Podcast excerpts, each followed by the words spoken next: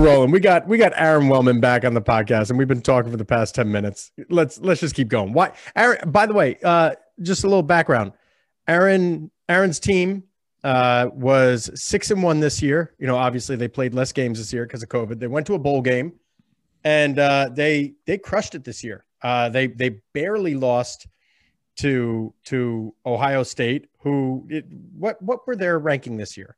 What they end up getting? Well, they they went to the college football playoffs um, and won. Right? They they played for the national championship. It seems like you know what that was about two months ago, and um, it seems like a long time ago. But um, but they had a great year. I mean, they went undefeated regular season, went to the playoffs. So good football team, great football team. Yeah, and and you guys you guys crushed it. But you're you're still waking up at three thirty in the morning. What the hell? Might, what are you? Well, doing? I think it's now. It's just it's kind of the default setting, unfortunately. Um, the the only difference is now that you know, like like Brooks said, the PhD's done. Why are you still waking up at three thirty? I think that's my default. I think, but the the problem is now that my 16 year old, 14 year old are, are online learning. Um, oh. And I'm not sure that might be an oxy, oxymoron online yeah. learning because I'm not sure what they're learning. All I know is I'm doing math until about 10 30 or 11 o'clock every night with, with my kids. So that's that's what's hurting me more than the early wake up. It's the it's the it's the uh, sophomore geometry and trigonometry at night. So um, but other than that, we're doing good. Three, four, five right triangles, 45, 45, 90. Is that what you're going over now? The Pythagorean theorems, you name it. X, X, X root two, bro. Isosceles, trapezoids. uh, so it's, so what uh, do you do then, Aaron, when you wake up 3.30 in the morning? What's going on then? I get to work as fast as I can. Um, I'm out of the house in about 12 minutes in the car on the way to work. And then, you know, I, I always have, I always have things that, you know, whether it's articles pulled up, just just things that I want to get done uh, to start my day. Most time it's reading. Uh, my staff will get together. If we have a six o'clock lift group, we'll meet at five. Um, just kind of go over what the day looks like, the flow of the room. We, we work. We're a morning practice team, so consequently, we have larger groups in the mornings, and so the organization that's important. So when the players come in, uh, we do have it organized, and there's not a lot of standing around, and we can flow from one exercise to another. And then we've got, you know, we've got a handful of guys who are returning from off-season surgery. They have modifications, and, and they all have individual work cards when they come in. But inevitably, you know, to get the to get all the staff on on the same page and make sure that we we present an organized plan to our players when they come in. And so, consequently, if there's a staff meeting at five, I want to be in an hour before that to organize my day and my thoughts and and to get anything done that we want to get done. In the winter, we went right from our groups were about an hour and 45 minutes apart. So consequently, we went from one group immediately to the next group, immediately to the next group. And so once uh, once we start, you know, 545 rolls around, we're, we're, we're going 100 miles an hour until those groups are done. I mean, you're in the flow of this, right? And you've been doing it for years with, and I, when I first met you and you were getting up at that time because you was doing an hour of PhD or something like that every day. When the alarm goes off now, what's the first thing that goes through your head? Are you like, or is it just uh, now do you get up straight away and your head don't even get the chance to get going? But typically, I wake up before it goes off. Um, I mean, it'll be like I usually wake up five ten minutes before it goes off, and typically I'll just I'll just get up, turn off the alarm, and get up and roll.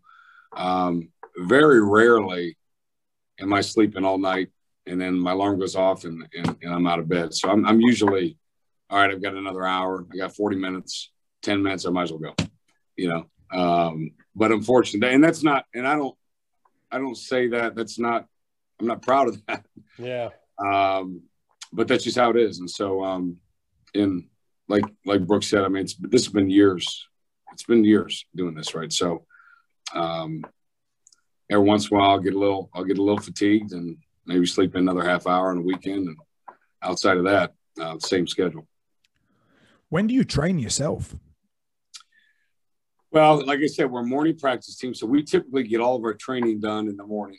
Um, we'll follow that up with any date entry we have, staff meetings, but typically three or four in the evening, I'll train, and then um, on weekends I'll get it done early. Saturday, Saturday usually at four, four thirty in the morning, and Sunday I'll go.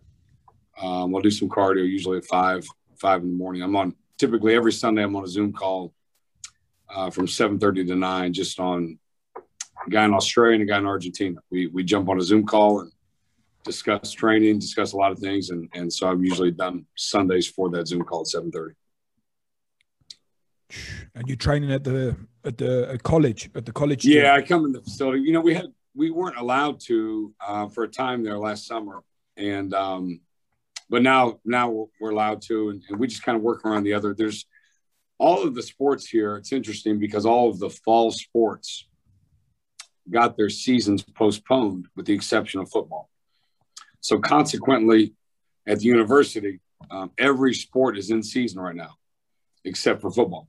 So so our facilities jam packed most of the day. So we just we're just cautious and respectful of those teams. They're they're in, the middle of their seasons and working around them and staying out of their way. So um, later in the evenings or early in the mornings are always better. What are you doing for your workouts? For you personally, not for your team, for you. Yeah. right now, I mean, I, I, think it's easy to get in a rut, and I think it's easy, and I and I change mine as the flow of the of our team's phase goes. So, in other words, if I'm in right in the middle of winter condition, I know that I'm on my feet for five, six hours straight. That we're going to be, I'm going to be jumping and demonstrating lifts and demonstrating jumps, um, and so that may change the workout. But right now, typically, I'll, I'll do, I'll work out five days a week, um, two upper body days, two lower body days um, then kind of whatever I want to do on a Saturday, whatever I feel like doing, then I'll do a couple of days of cardio. Um, and that'll change, right? Like when we get to summer conditioning, I may do. And I, in fact, I was just before we got on, I was just reading uh, an Ellington Darden article. You guys familiar with Ellington Darden, the, you know, kind of like the father of high intensity training.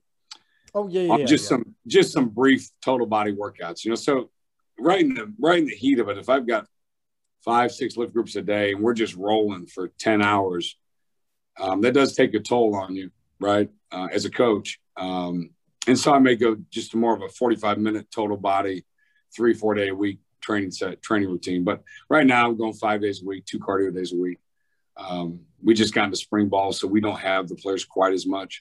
It gives us a little more time to do some things, but um, but that's what I'm doing right now.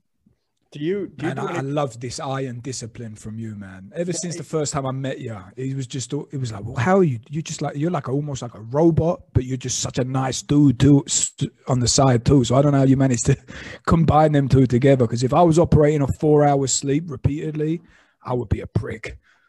Well, I mean, you, you do get run down, right? I, I I've always thought this. I've always thought, I've always admired people who um hey, you have a strong work ethic and are disciplined, but I've always admired people who have the ability to suffer. Like there's just something about that draws me to that. Just someone who, yeah, I know it's tired. I know you're tired, and I, I understand you've gotten two hours rest, but you're supposed to train today, and so we train. Um, or you're supposed to. I know you're hungry, but you're supposed to eat a chicken breast and some broccoli this meal, so you eat the chicken breast and broccoli. Just that, just that iron will, the discipline, the the structure, the and I ability to suffer is, is kind of use my terminology for it. I've always admired that in people. Um, and you know, I, th- I, think that's that's an important quality to have. It's not for everyone. I get that, and that doesn't mean you're better than anyone else because because you're like that. Just, um, I think it's just a personality trait more than more than a choice. Was you like that also when you were a kid, like going through high school, college yourself? I was you know, I, I don't know. Probably not as much in high school. I, I don't know. That's a great question. In college, I was always a morning person. Um, I always made sure I got breakfast every day in college, even on the weekends. Um, I may go back to bed after that, but I always made sure I was up and had breakfast, and, and I never missed a workout and things like that. So, probably structure. You know, I have a 16 year old son, and he's much the same way. Um, whether that's nature or nurture, probably a little bit of both. But um, he's much the same way, very structured, very disciplined, kind of kind of has a, has a has a just a lot of willpower, for lack of a better term. Um, he, he's much the same way.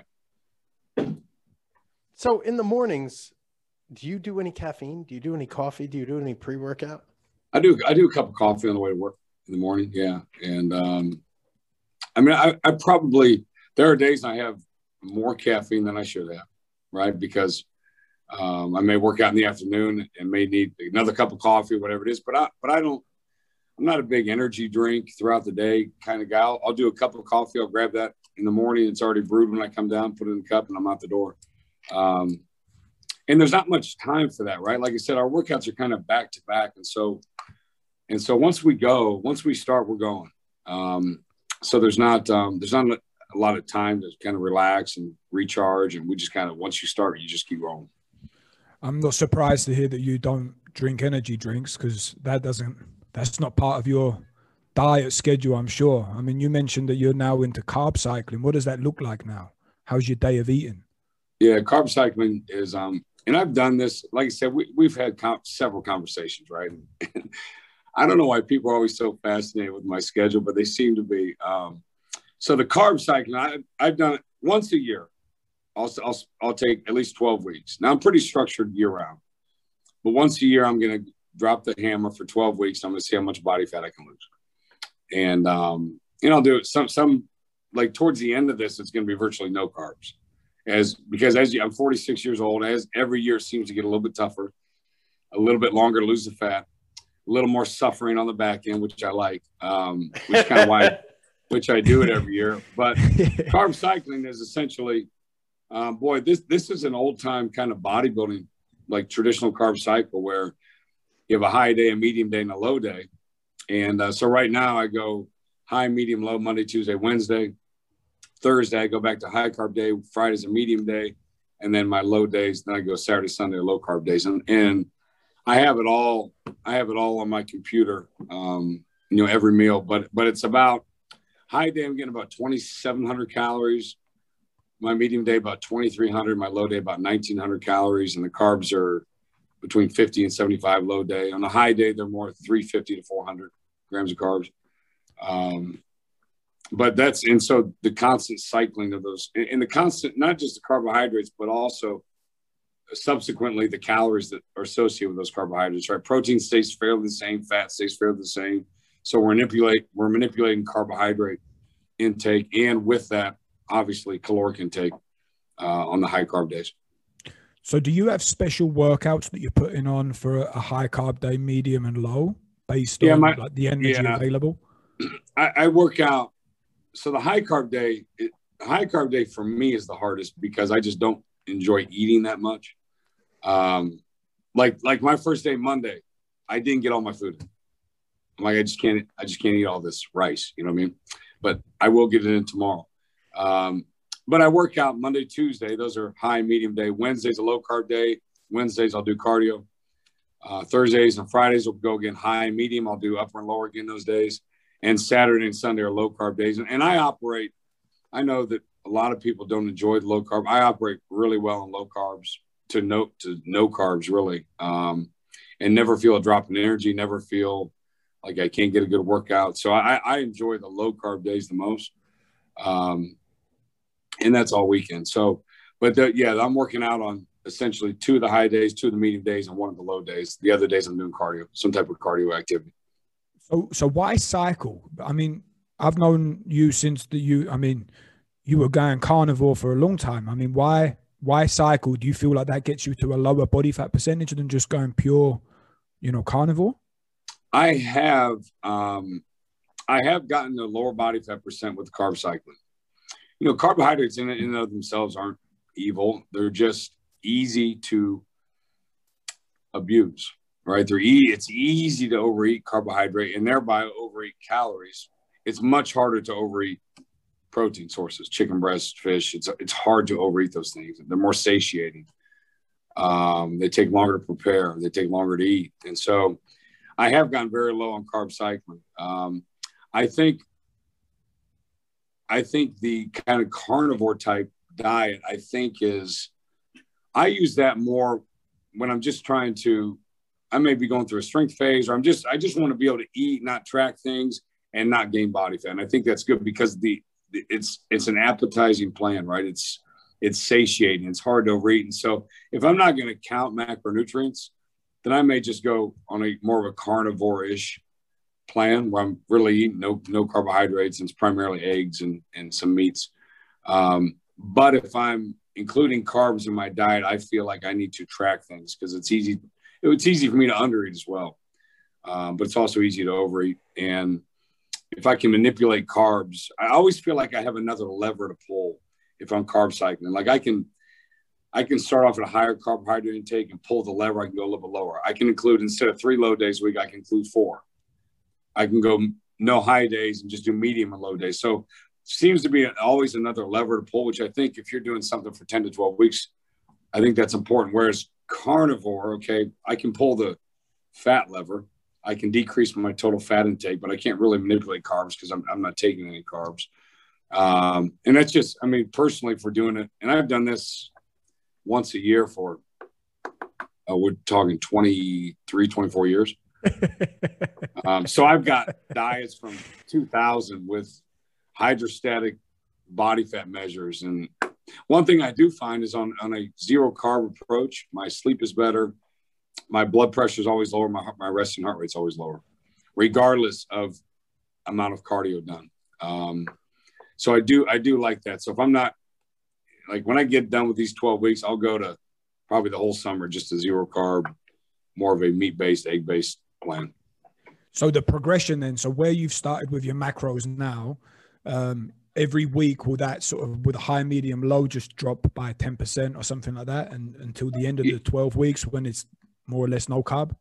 Yeah, I'll drop it down every week. It just depends on the progress, right? Like like if if my energy is really low and I'm dropping way too fast, I may stay at this level until you know, I always think the diet with the with the diet, you should eat as much as possible and still lose body fat. Right. And so so that's kind of that's kind of the plan. How much can I get away with and still drop body fat? When body fat stalls, then there has to be another lever to pull besides go from 2000 to 1900, from 1900 to 1800 calories. And so um, I, I, feel like the carb manipulation allows me to to do both of those things. Um, so my plan is to stay at this level for about two weeks, then decrease it two more weeks, and then, like I said, it's going to be. I know by week ten, I won't be happy where I'm at. I'm just going to say, forget it, no cars. and I'm going to do that for the last three weeks and see how low I can get. That's how it always ends. So, you know, I, I think, do. I, I think it ends like that more now because I'm older, right? And it's just tougher that when I was 25, it was fairly straightforward. uh, when you're 46, it's it's hard for me to, to lose the fat and and keep the muscle. Right, that's the struggle. Is, is we don't want to lose muscle as we age, but we also want to be lean. And I, I think doing it once a year allows me to stay leaner the rest of the year. If you spend 25% of the year cutting as much body fat as you can, you tend to to keep it off throughout the years a little bit better. You know, I I I agree with that. I think that's a good idea. Like trying to get as low with the body body fat percentage as possible, at least once a year. That way, at least you always have that starting point to you know ruin. Right. Um, but well, in my case, ruin. But the I was I was laughing this whole time, thinking like, yeah, yeah, I do carb cycling. You know, some days I'll have Cuban Pete's. Some days, some days I'll have Gaffle Grill. And the Gaffle Grill is like a, you know, a chicken Caesar salad with a double bacon cheeseburger, but I won't eat the bun, so it's low carbs. Right. but uh, so I did, I did a hundred days of strict carnivore, strict yeah. carnivore. And when you were saying it's very difficult to overeat protein sources, I just couldn't stop laughing because, man, when I wanted to gain weight on carnivore, I gained weight on carnivore. I would have probably three. All I had to do was introduce mozzarella. That's all I had to do was was just start introducing cheese to the carnivore diet. And I don't know if that's a yay or a nay with with the hardcore carnivore carnivore folk. What what what's the what's the consensus on that? Well, I think that I think the hardcore carnivore people, I mean, they eat meat and, and they meat, on, meat only, and, and they do, it's mostly red meat probably just because it's hard to get the caloric, um, to meet the calorie needs on fish. Mm-hmm. But I think they do include. I think I think most people will do red meat, combination of seafood, turkey, chicken, but as long as it's meat. But and some people throw in. I mean, who knows? Like like are there really rules to this? Like, is it cheese? Is it is it eggs? I don't know. I think it's everyone. You know, I, I don't know if there's a strict carnivore code, but carnivore to me means meat. Yeah, meat eater, but but certainly you can gain weight on it. I mean, at the end of the day, it's energy in and energy out. That's still part mm-hmm. of the. We can't those thermodynamics we can't erase. I mean, that's still that's still there. It's just it's just you know, it's harder to eat if you sit down and eat a pound of beef. Most people aren't hungry any longer. Now, could you eat more if you tried? Certainly, But if you eat a plate, if you eat a plate of pasta, um, you could still probably eat some garlic bread. You could still, and two hours later, you may be ready to eat again. I found when you eat high, anything that's higher fat, higher in protein, that it uh, keeps us full a little bit longer. Um, and it's look, I'm not, I don't have, I'm not advocating any type of diet, but but um, so you gained weight on the carnivore. Oh, I could have, but so oh, I got down. Right now, I'm back up to 203. I took my fat progress picture uh, two days ago when I was at 203. This morning, I was down to like 200 ish, but I'm gonna hop back on the carnivore diet where I went from again, I went from 206 down to 186. Now I was at 186 for a day. That was the lowest I got. Um, I usually hovered around 189, but that was the lightest I've been and in shape in years. And that was when I was doing my 100 hour weeks where it was a nightmare. You know, I had I had school on the weekends and I didn't have any days off. So I barely but I I had tons of energy to work out. Yeah. I had the energy that I needed to work out on the carnivore diet where now I, I, I might be doing 60 hour weeks, like nothing crazy, but my days are structured in a way where I'll have my NFL crew. I'll have my morning group, which which is high school and college kids from 6 a.m. to like 8 a.m. And then my NFL crew goes straight through from 8 a.m. They'll blend right into about 1 p.m. and I'm nonstop. 12, yeah. 12 o'clock, 1 p.m. I'm nonstop.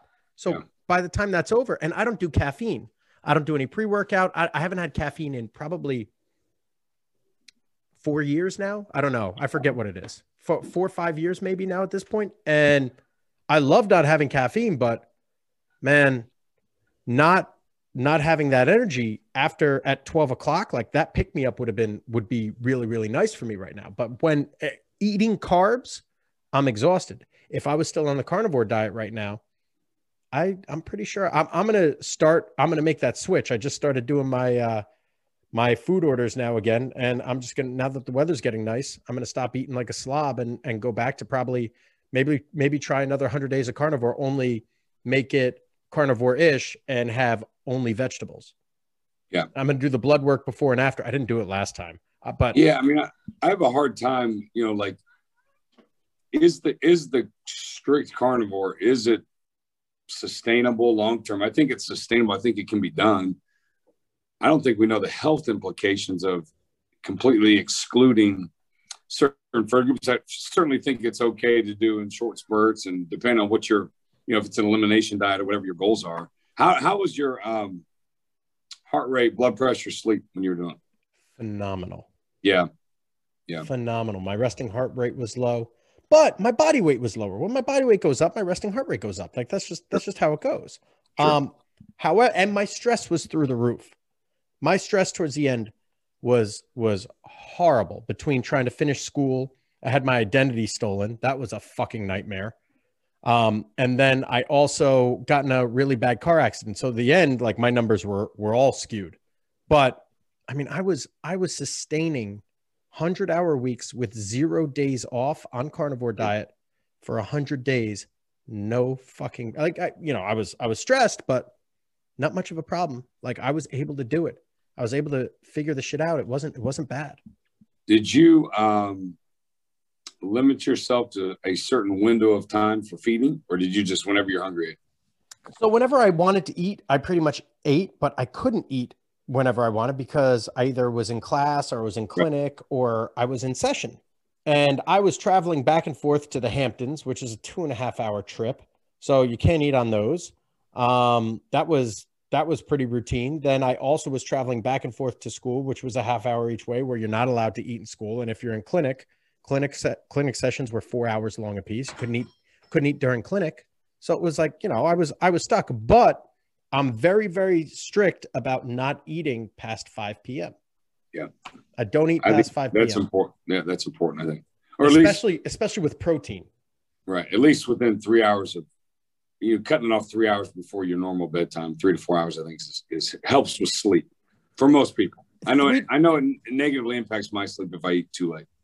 Three to four hours, I will I will give you three hours if it's a vegan meal, vegan low protein meal because it's easy to digest. Meat, man, red meat is going to take energy to digest. Your resting heart rate's going to be too high. I, I I cannot find anyone that will eat within three hours and not have an elevated resting heart rate by five ten percent. In which case, Oh, like, I, no, I can't. I, I'm fine doing that. I Yeah. can have a pound of meat at dinner, and my resting heart rate will be very low. But if I have uh, carbohydrates, a decent amount of carbohydrates at dinner, I know my resting heart rate is going to be 10, 10 to twenty percent higher. so so you can eat red meat before dinner. Uh, excuse me, before bed, like, and go right to bed, and your resting heart rate won't be any higher. No, I never eat before bed. I'm talking about if I were to eat a higher fat, low carb meal at let's say six o'clock, and then three hours later go to bed versus a high carb meal at six o'clock and three hours later go to bed. Very different heart rate response to those two meals for me. So if I do what I've what I've noticed was if I do the high carb, it has to be low protein.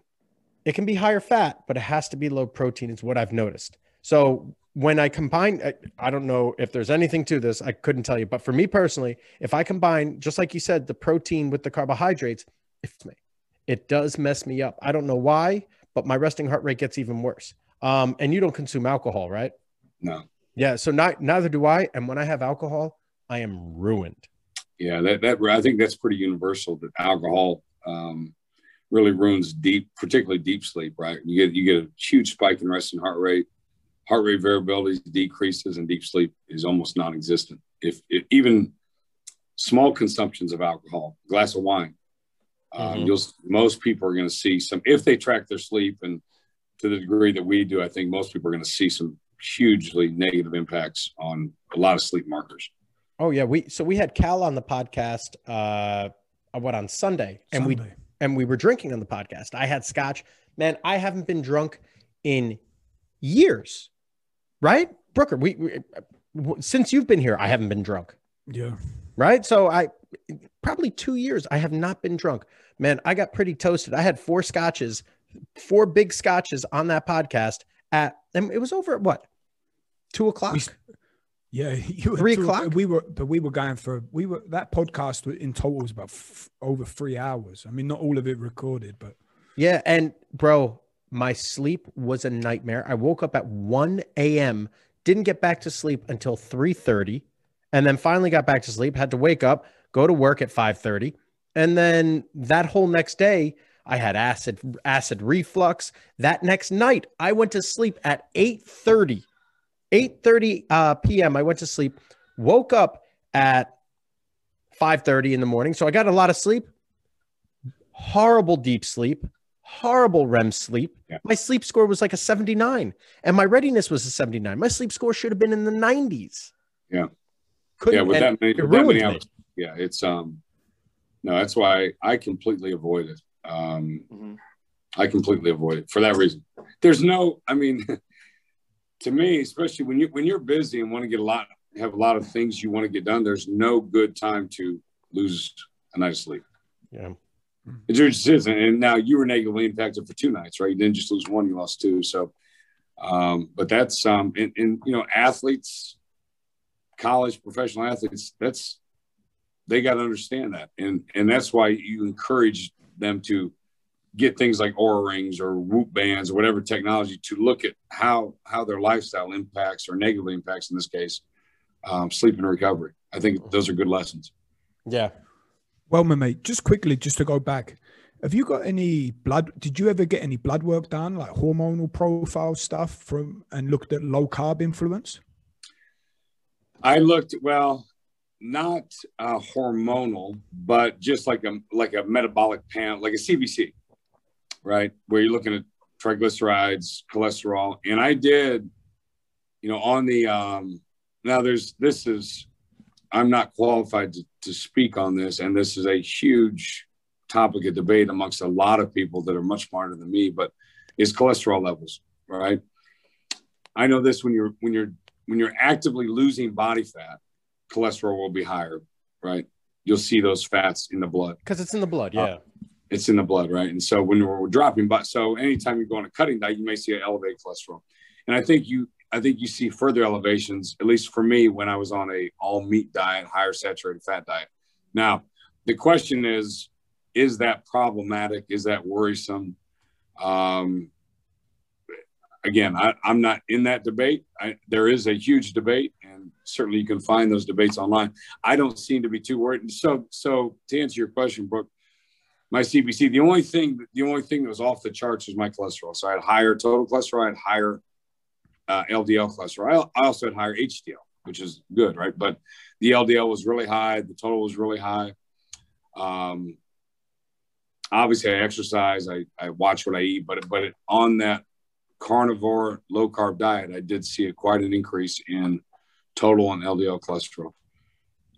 Yeah, yeah. So one thing I will say, now I'm I'm a kind of a weird cat, as you, you already know. I don't wear I haven't worn deodorant in like six years, but I don't smell. Yeah, I don't smell. I do not smell. I'll shower twice twice a day, three times a day, whatever. I don't smell. When I did the carnivore diet, bro, I stunk. Like it was like it was like every Italian gene that came in and every every stereotype that you could possibly think of, like with the stinky Italian, bro. It was brutal. I'd do a podcast and the room would smell. I'm like, holy shit. So I don't know what that has to do with it. And now I talked to um, one of my friends who he took some kind of uh, blood test for some allergy, food allergy test, which I think so many of these food sensitivity tests are bullshit. I think they're terrible. Um, he took one and it said one of the things that was bad for him was saturated fat from red meat specifically, or something like that. So, but red meat was very good for him. He responded well to red meat, but responded poorly to the saturated fat in red meat. So, what he would do is he would boil the red meat um, to drain all the fat and that's how he would eat his red meat. He'd, he'd do everything he hmm. could to like sift out the the fat from the red meat, and he said all his body odor went away just from taking hmm. away saturated fat from his diet and re- uh, saturated fat associated with red meat. That he took that away, and all all his body odor went away. Um, he said, Mike, you know, I've I've gone on five mile hikes, ten mile hikes, and not smelled at all. So I was thinking in the back of my head with no with no blood work, no nothing, was maybe the body odor had something to do with the LDL influence. Um, I don't know the HDL to LDL profile, I, I don't know if there's anything. I don't know either. I've never heard that. No, it'd be interesting to see because there are there are you know red meats that are lower in fat, right? I mean, like if you mm-hmm. do it like uh, elk, uh, venison, boar. I mean, these these are very lean. Ostrich is, although it um, is that a red meat?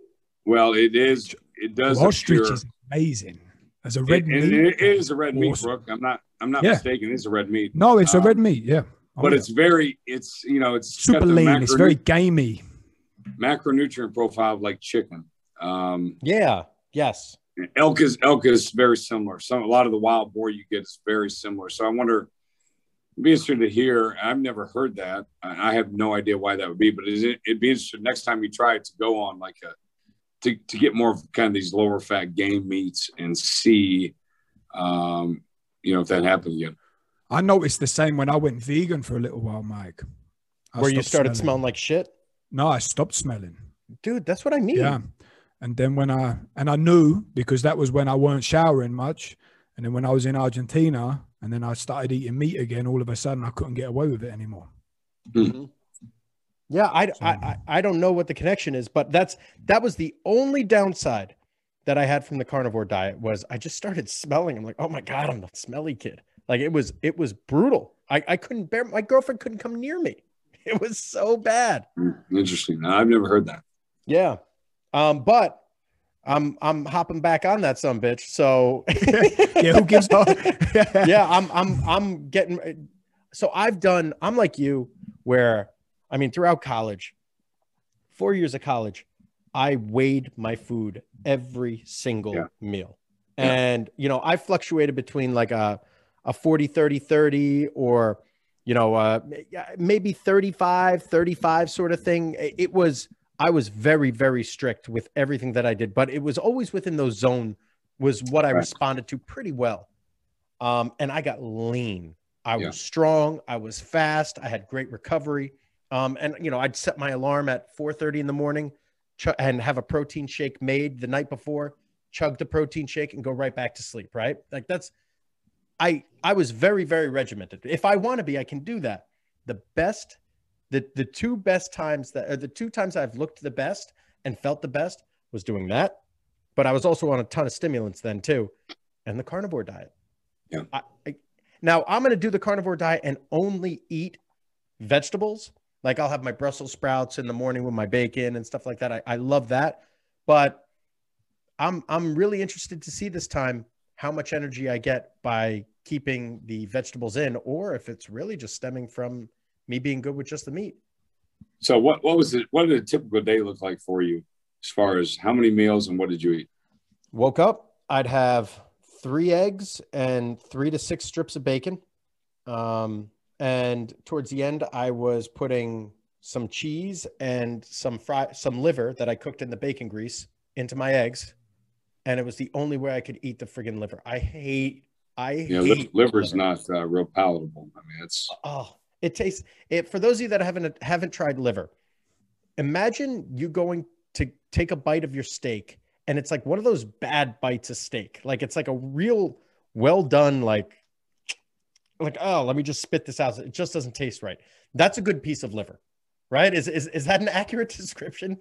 yeah. I mean, I think it depends how you cook it, but it, to me, it's just the the taste of it. Because I I'll get a I'll get a pound of um, I forget what it's called, um, but it's essentially a blend of beef, heart, and liver. Um, in, in a one pound package, and I'll just cook that up. And so obviously you can now now I'll also eat one pound of beef heart. I'll get a one pound pack of just heart, and heart is not bad, um, but liver is very boy. It's got The a taste. it's got a pretty strong taste. Um, and so I, I'll combine that. I'll get that. If I buy that, I'll get that combined, you know, 85% beef with 15% heart and liver mix. And I'll make sure that I, when I'm doing that, um, if I'm just more of a meat based and a little bit of vegetables, I'll make sure that I get some liver and some heart and just some different organ meats in there. Kidney, they, they throw some kidney in it. See, as I- you know, I've I've done the research on it, and the only difference is if you're strict strict carnivore, you're not getting the the micronutrients from Right. just meat. That's that's why you got to have the organs. Right. It- it's just a As little more opposed to dense. just muscle meats, right? As opposed to just eating sirloin steaks. yeah. yeah, So I mean, that's the only reason I had the liver, um, because I wasn't supplementing with anything else because I really wanted to try this out. Um, so I'd eat probably, I probably eat maybe pound or two pounds of liver a week, right? So Mhm. I was I was eating enough, I think. Yeah, sure, sure. Um, and then for lunch, depending on what time I was out of class, I'd probably eat once or twice a day. That was it.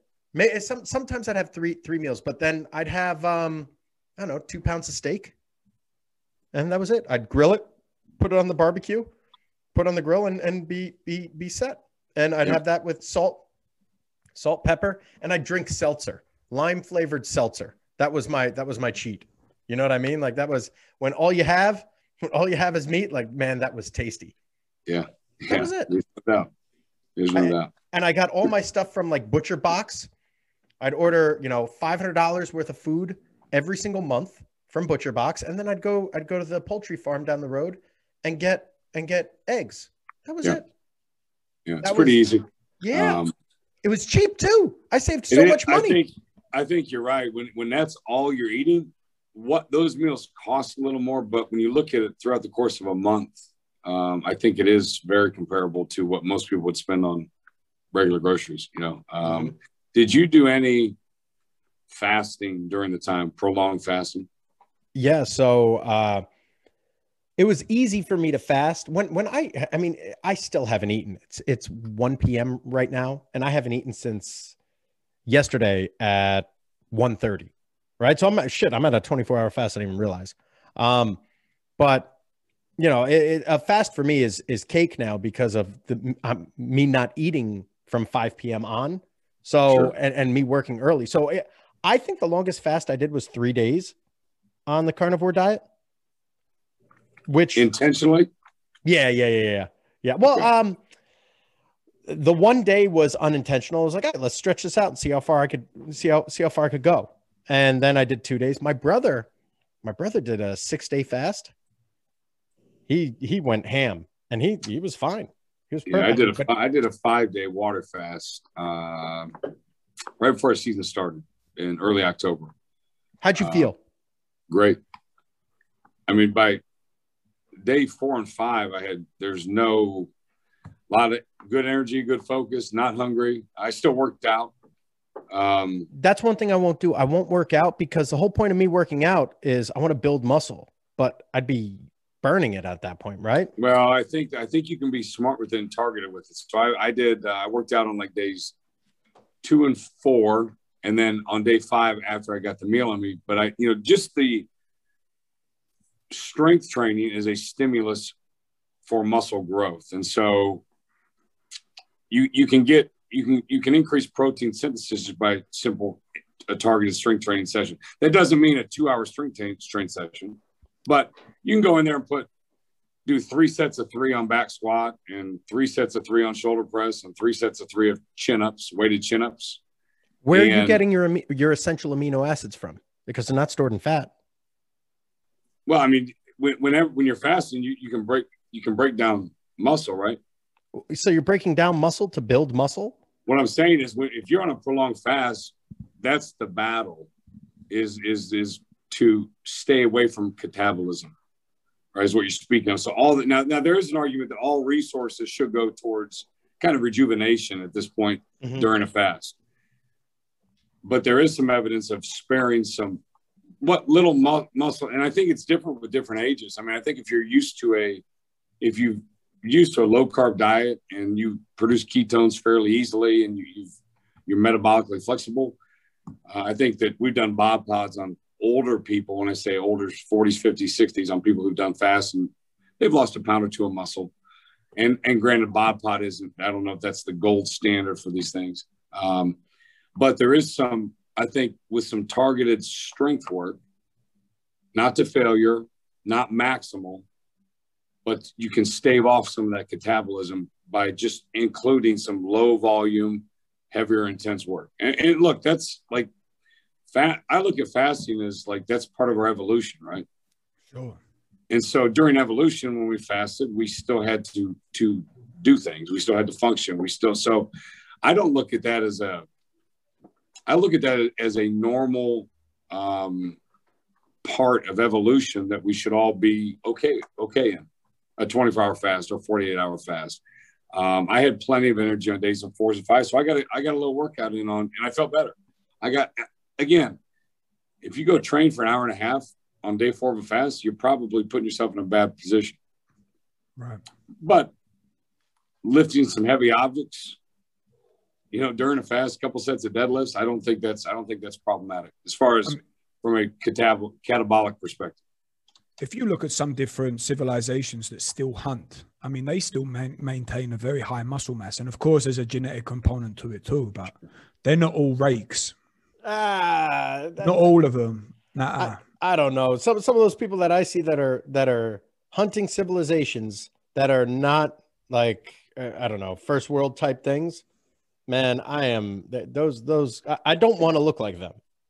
Whoa, obviously not. you know what I mean? Like those those are all skinny. So you don't want to wear marathon- white. You don't wanna- like you know it's eh, i don't i don't want to be a skinny guy like i want to i want to be healthy i want to be in shape but i want to be muscular right so my thought process is why am i fasting well there, there's there's a couple of reasons why i fast one is a cellular autophagy the the alleged cellular aut- autophagy you i should say. Yeah. um that's a, you know oh oh, you know it's it's supposed to renew cells and it's supposed to clear things out. It's supposed to reduce the, the amount of cancer cells and, and all these wonderful benefits.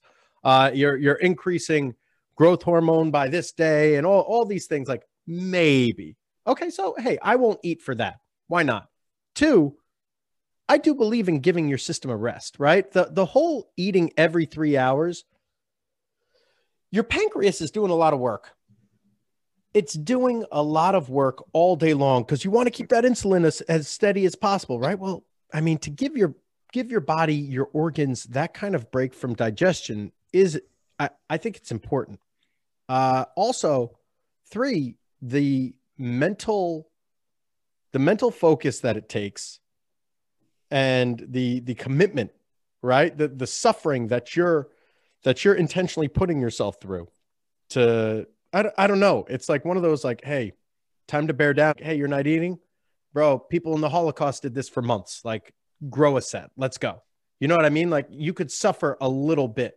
Like how much can i push myself? For the same reason why brooker you know you stayed in the sauna for an hour just to see how long you could stay in there. Or the same reason you're doing the ironman then on top of that the mental clarity that you get. I mean people i talked to people and they said that when they did a 14 day fast they didn't really kick in until day seven to 10. And it Mm. was like they were synced in, like they were locked in. Yeah, one of my clients didn't even want to stop after 14 days Yeah. and ended up dragging it out to 19. All what did they consume in the fast? Water and electrolytes. Yep. Yeah. You I mean, need electrolytes because otherwise you're getting a headache Right. hardcore after two days, three days. Yeah, that's the thing. I think you got to be obviously. I, I don't. I wouldn't recommend people just start water fasting without someone guiding it because there's you know electrolyte status has to be maintained. I mean, there, there's some. It's it's it's not just hey stop eating right. I mean, it's um certainly I think people could run into problems if they do that. So so having someone guide them through it, a doctor, whatever, I think is is um smart to do. Uh, depending on how long you're going, I wasn't worried with five days for me of running that problem. But certainly a 14 day fast. Now you're now you're talking about a di- whole whole different level of, of fasting and, and some things that some protocols probably need to be put in place. The- I mean, there's some amazing stuff that comes from. I think his name's Dr. Fung. He's from Toronto. And Yeah. he wrote a Fung. lot. of- yeah, and I mean, he's got you know he's got claims of reversing diabetes uh, and stuff like that through his clinic. So I don't know. I, you know, I think it's um, it's you can't call fasting a fad because it's been around for thousands of years, right? I mean, it's documented. Um, but there are, there, I think people are bringing more of it to light. Um, you know, a guy named Daniel Pompa, uh, P O M P A, um, has a good book. In fact, it's I might be sitting, might be around here somewhere, but but he's got like a seven week fasting protocol for those who've never fasted. Week one, you're going to do this, and it kind of culminates in a five day fast at week seven. I think that's a and, and he he elucidates a lot of the positive benefits from uh, from fasting. So I, that's a that's a great book to look at if people are just trying to familiarize. Jason Fung, I've seen him. Jason Dr. Fung put a lot of information as well. You know, I I read I think it was Dr. Fung that I read something in regards to one of his uh cleansing routines where uh do you know what do you know what gua sha is? No, So gua sha is is, is scraping, instrument assisted soft tissue massage. It's like the, Okay. the the original Chinese version. Yeah. Um one thing that I read was he does he'll have them do garlic, maybe activated charcoal, and um niacin. Right? Like uh, I, I forget how much niacin while in a sauna. And then also scraping and removing like uh superficial toxins. Have you heard of that? yeah, I have. In fact, um, it might have been like Ben Greenfield podcast, one of the podcasts I heard him discuss. I have never done that. I mean, some of the cleansing stuff to me, I'm you know, I just don't. I haven't studied enough. I haven't looked at enough. I haven't tried it. I, I don't know. Um, you know, we have we do have a liver that handles a lot of that, right? I mean, and so I haven't gotten into many of the cleansing protocols. So no, I'm not as familiar with those. Yeah, I I mean, I when people talk to me about cleanses, I immediately say bullshit. You know, like what are we cleansing? Toxins. All right, list the toxins, please. You know, uh, but I, I remember even in high school, uh, when kids had to like pass drug tests for uh, for like marijuana, what do they say? Oh, get niacin. It'll flush. It'll flush everything out of your system. And drink water. Uh, get on the treadmill and and drink niacin, uh, and, and take niacin. So the niacin thing kind of resonated with me a little bit, as far as I don't know, some kind of purification or some kind of cleansing. I don't know why. I don't know how, but it, it for whatever reason it did. So Pat Cole and I actually tried it. We did. Uh, we didn't do the activated charcoal, but we did the garlic and we did the niacin, and then we brought Jade, uh, like a natural tool, into Mhm. the sauna with us, and we went to this place called the BRC Spa. It's a Russian bathhouse, and this place, I mean, you haven't been to a sauna until you've been to this place. Like it is an old school spot where they have these brick oven heaters. It is insanely hot. Like it might be, it's it's easily 220, 240 degrees. It's Yeah. incredible there. It's phenomenal. So we went in there and they have a cold tub that's like 32 degrees and it's constantly spinning. It's actually 32 degrees. It is the coldest tub I've ever been in. And uh, we went there and we just started, you know, we, we did it a couple of times. I noticed absolutely nothing except I got kind of a headache and I got like an upset stomach from it. But I'm not, I'm not gonna, I, I just stopped Right. doing it. Like even the scraping and stuff like that. I don't know. It was, that's even an acupuncture thing. Like you want to get all the toxins out by, by scraping. Yeah. I don't know. Uh, I, what do and that'd be my question: is what toxins? And are these Yeah. toxins? I mean, so, I mean, I think you can make an argument that we all have toxins in us from the environment, right? Whether we, you know, re- regardless of how judicious we are with food intake and, and what we do and how we live, I think that environmental toxins certainly we, we probably all have. But exactly, you know, with these protocols, that's my question: is okay, what what toxins am I eliminating? How should I feel? How do I know that I've eliminated them? other than yeah, I feel really good. Um, I've felt really good getting out of saunas and cold tubs before. I don't know if it's because I released toxins or I just had, you know, it, it probably was a parasympathetic arousal of some sort, um, nervous system response. Who knows what it was? But um, yeah, so I, I haven't. I'm like you. I haven't really gotten into. I've never tried, so I shouldn't say one thing bad or good. I just ne- have never tried it. Yeah. Don't, don't waste your time.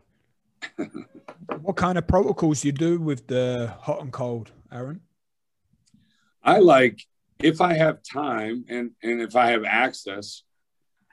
Um, I at home I used to do hot and cold showers, kind of the old the old contrast showers. I really like that. Um, or just simply ending ending a shower with 60 seconds as cold as I can. I really like that. But if I have time, I love a I love a cardio session followed by a 25, 30 minute sauna session, followed by a 10 minute cold tub. Nice. Um, that to me is that's a perfect morning. If I could drop a perfect morning, a cup of coffee, a cardio session, a sauna session, a cold tub. That's that's about as good as life gets for me. Um, Yeah. But um, but I do feel better now. Why is that? I don't know. I mean, physiologically, what's occurring? I, I don't know if we know. I just you know I, I do feel better. Most people report those same those same. They, they like most people like saunas. They may not enjoy it in the midst of the sauna session, but most people just feel better. And there's certainly there's a lot of research on saunas, right? And, and Rhonda Patrick has put out a ton of research, but um, but I do think those, you know, these call it hormetic stress, whatever you want to call it. I do think I do think there's benefits to being cold certain times, to being warm, to being hungry. Um, I think all those things are all things that we've had to certainly in the past thousand years ago experience probably on a daily basis, but things that we, we I think we're we're a comfortable society, right? When it's hot, we put on we, we take off a layer, turn on the air conditioner. When we're cold, we put on a layer. When we're hungry, we eat. We very rarely do we kind of sit in that discomfort uh, and grow through that. And so I think those I think those that's important. Goes back to I always now am going to think of you as Sisyphus. You know the the Greek mythology of Sisyphus, No, I the guy don't. that the, that pushes up the big boulder up the hill, Right. Yeah, right. The never-ending hill. Yep. No Fine. doubt. finds joy and beauty in it. Have you ever done multiple rounds of the uh, hot and cold? I have, yeah. Um, not as much sauna as hot tub, cold tub, but I've done I've done about 15 minutes sauna and five minutes cold tub and about three rounds of that. I, I like that too. That's just Mm. that just becomes logistically time wise and, and Sure, getting out of the cold. sure. I got to dry off. I got to get back. So logistically, that's more a little bit tougher to do, but particularly if you're in a public area. Um, but um, one thing I don't have, but I want to have is a sauna in my house to e- even even in the wintertime going out in the cold for five minutes getting in the sauna for 10 going back out in the cold for five. I think i think those are things that uh, metabolically i think that certainly that are beneficial provide it's like everything else. It's the the dose is the poison right? Not the not the uh, stimuli itself but but how often we do it how long we do it how frequently we do it that can cause problems Well, the Scandinavians love that kind of stuff, mate. they do Yeah. they do They even love getting pissed up in the sauna too with the boys and then going to jump out in the snow. Mm-hmm. That's like a regular a regular thing for them. So yeah, there's a lot there, mate. There Yeah, is. what, at, at the bathhouse, I talked to um, there. There's a whole bunch of like uh, Hasidic Jews that go there, and they always end up going up to uh, Canada, and they have these saunas all outside in Canada, right by the river, and they call them innings. So, Mm. so you do as many innings as you can when you you sit in the sauna for as long as you possibly can, then you run out and you jump in the cold you cold river and you stay there as long as you can. Then you go in the sauna as long as you can and you try to get you know a nine inning baseball game right? Like you try to get as many innings as possible. Then that night you just go and you feast like and it's it's uh, it's really really but that's what i do when i go to this place it's just a chlorinated pool but it's incredible it's Yeah. at, bro i feel and i'm not in i'm not in that 32 degree cold tub for longer than my goal is 10 breaths that's how that's how brutal I am. And then they have a freezing cold shower that might be like 40 degrees that I just stay under for as long as I possibly can to wipe to wash all the chlorine off. But then I go right back in the in the sauna. Man, it is phenomenal. I leave there as long as I end on cold. If I end on hot, I'm exhausted. If I end on cold, Yeah. it's it's like I have a lightning bolt of yeah, energy. you're energized. When- I, I find that too. If you end on cold, for me, it's the same. I think there are. That's a personal preference to a large degree, um, and we, you know, that's another conversation. But there are athletes, these these um, high, real tightly wound, wired athletes, just dislike the cold, I despise the cold. dislike it. Yeah. it makes me I, now i don't think anyone sits in cold and goes wow that feels great the first time. But i mean they just and they, they feel worse 24 hours later because they sat in the cold tub. Whereas if i end on cold i feel great. I have i have energy. I i feel great. Um there are i think it's a personal preference. I think it's i think it depends on a lot of things i mean um if we did if we looked at heart rate variability before and after i think you see different responses It- some people that's a stressor the cold is for some people it's a they get out and they're a little more relaxed and so i think it's individual variation but i i'm similar to you that ending on cold is is how i feel the best when i end those sessions Yeah, see, I I hate the cold. I avoid it at all costs. I'll go in the sauna any time, any day of the week. The cold tub, I need to like muster up the courage to go in. It's it's ac- it actually it it's it's like a phobia. I hate the cold that much, but when I I know when I come out of it, I feel better. That's the only reason I go in. But getting in it, it's it's like painful for me. yeah You need to and- stay in the sauna until you're crawling out, and then you're searching for it. that's true i mean that's true when you're so hot You're so it- hot. it- yeah, it Yeah. feels good. And and the cold, I like the cold for. Again, I don't think anyone enjoys it. What I like is I like it for the discipline of the breathing Yes. Mhm. because you know how it is in the cold. It's just we we take a breath and hold our breath, but can you can you quiet your mind and can you relax and can you breathe in the cold? And, and pretty soon the cold is not so bad. But that's you know most of us get that that sympathetic response and and it just breathing rate goes up and we hold our breath and, and just the, the ability to sit in it and breathe. I think um, that's that's the test I like for myself.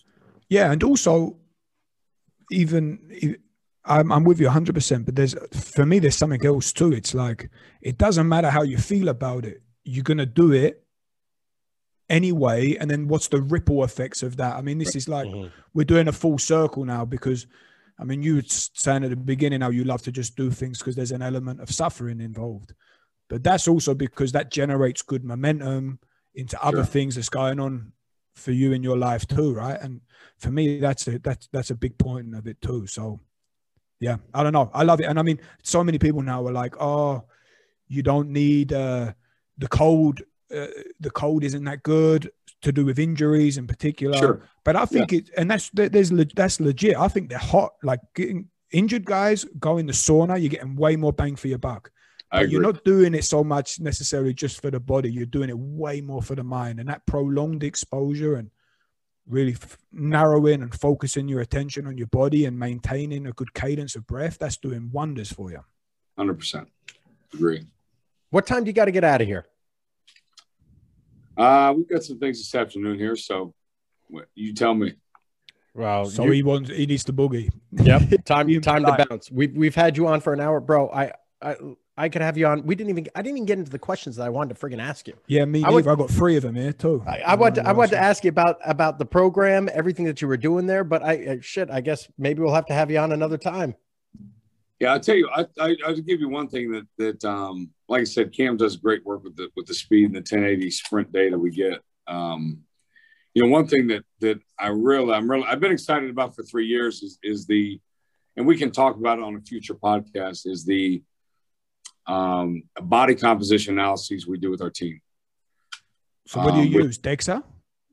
We don't. We don't use. We don't. We we use a um, a five way fractionation model, which involves twenty two measures, breadth measures to measure the weight of the skeleton, the skeletal weight, because the weight of the skeleton dictates the amount of muscle mass a frame can hold. Once we reach those upper physiological limits for skeletal weight, the individual can continue to put on weight, but it's going to be adipose right? It's not going to be lean muscle mass. Um, this this was a this occurred to me three or four years ago when I started this process down this road. Um, it's also one of the reasons I'm on a Skype call every Sunday morning. Um, but we use a five-way fractionation model, which which was presented. This this is presented from a cadaver study done in uh, late 70, early 80s. Um, I think the guy named Dr. Drinkwater was involved in that. But um, we look at breadths, 22 measures in total, breadths, girths, uh, muscle girths, and skin folds. Combination of combination of all three. And we we really, as opposed to a Bod Pod where we're getting lean body mass and fat mass, and in a Bod Pod, as as you guys well know, fat mass is body fat. Lean body mass refers to everything that's not fat mass. Mhm. Skin, bone, organs, muscle. However, skin, bone, organs don't act on the lever system, the skeletal system, only lean muscle mass does. So we're able to determine with our athletes the weight of their skeleton, their current level of muscle mass, and approximately how much muscle mass their frame can hold. I don't buy that. It, this has been around. This has been around, like I said, for almost 40 years. It's been done in Argentina for the last 20 years on Olympic athletes.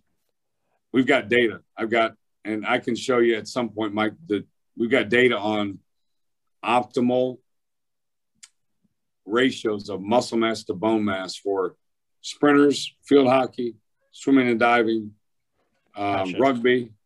Um, so this is, and these are validated studies. Now, it hasn't been used in Europe and the United States very much because it requires 22 measures. Many of these are found in the ISAK um, coursework you do when you get certified ISAK, but some are not.